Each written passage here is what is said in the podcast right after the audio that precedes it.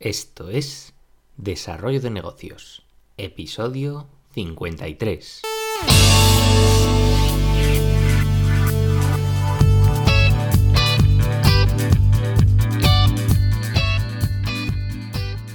Muy buenos días, ¿qué tal? ¿Cómo estás? Bienvenido, bienvenida de nuevo al podcast Desarrollo de Negocios, el programa donde ya sabes, hablamos de ideas, técnicas, estrategias, franquicias, casos, en definitiva de todo aquello que puede ayudarte a crear y mejorar tus propios proyectos. Al otro lado del auricular, ya lo sabes, Álvaro Flecha.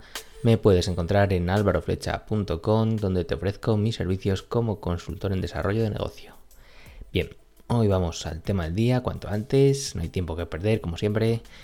Eh, hoy va un poco más en línea con el marketing. Hoy no te hablo de ningún caso en especial. Hoy te voy a hablar de algunos tips, algunos consejos, concretamente siete, para escribir títulos que atraigan, títulos que lo peten.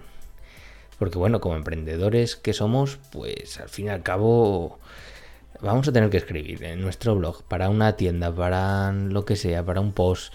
El tema del copywriting pues es muy importante cada vez más y claro, no puedes escribir cualquier cosa sino que, bueno, ya sabes, hay mucha competencia y si el título llama la atención de una manera especial, pues al final vamos a traer mejor a la gente y nos harán clic, nos comprarán o lo que sea.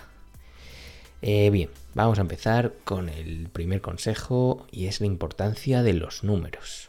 Introducir números en los títulos, pues es algo que se está haciendo asiduamente ya en los últimos años, seguro que lo has visto. Eh, ¿Cuántas veces has visto Mm, títulos de post que empiezan los cinco no sé qué, que bla bla bla.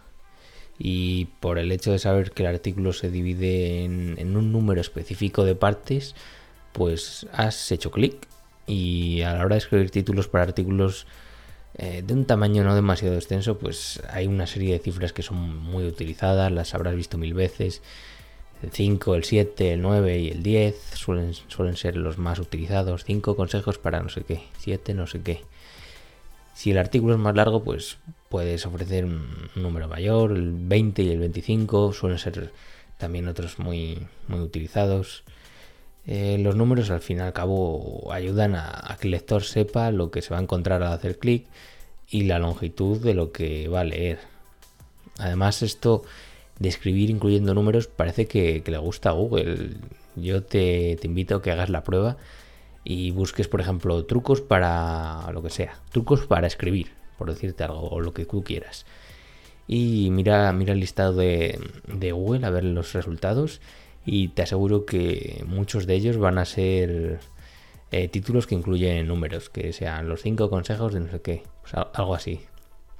El tema de los números y el marketing eh, la verdad es que se puede sacar muchos aprendizajes y da para, para hacer un programa en exclusiva. Si te apetece que lo haga y que investigue más a fondo sobre el tema de la numerología, pues ya sabes, escríbeme en alvaroflecha.com y yo encantado, me pongo con ello.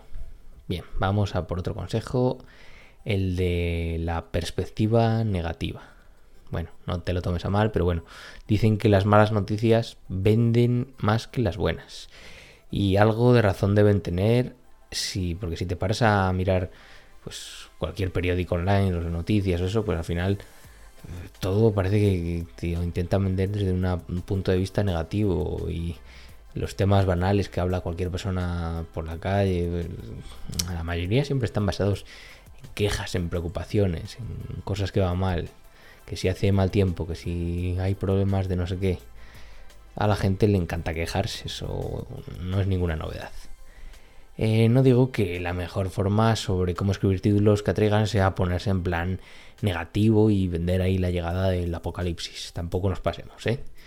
Pero sí que sería interesante introducir, siempre que sea posible y no te quede forzado, pues cierto grado de preocupación. Todo esto no con el ánimo de desmotivar al lector, sino de ofrecerle un conocimiento del que quizá no tenía idea. Por ejemplo, supongamos que vamos a escribir un artículo sobre las propiedades de la piña. Pues puedes optar por seguir la norma tradicional y escribir eh, los siete mejores beneficios de comer piña.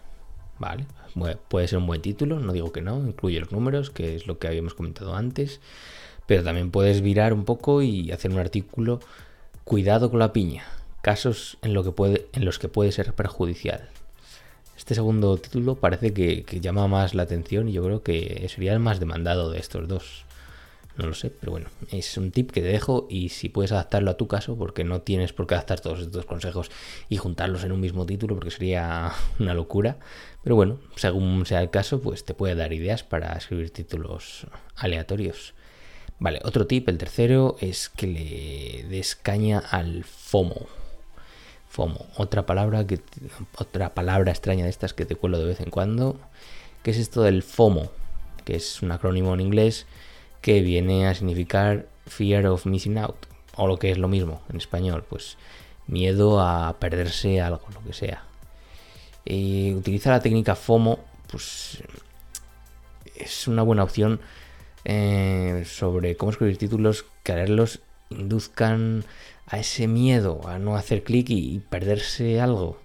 Algo que les podría hacer, pues podría cambiar en algún sentido um, sus conocimientos, sus, necesidades, lo que sea. Por ejemplo, eh, a ver, esto siempre se explica mejor con ejemplos. siguiendo la estrategia FOMO, un título que podemos hacer, pues sería, eh, siguiendo con el ejemplo de la piña, que no es que me estén pagando publicidad por hacer eh, esta publicidad a la piña, pero bueno, vamos a seguir con este ejemplo.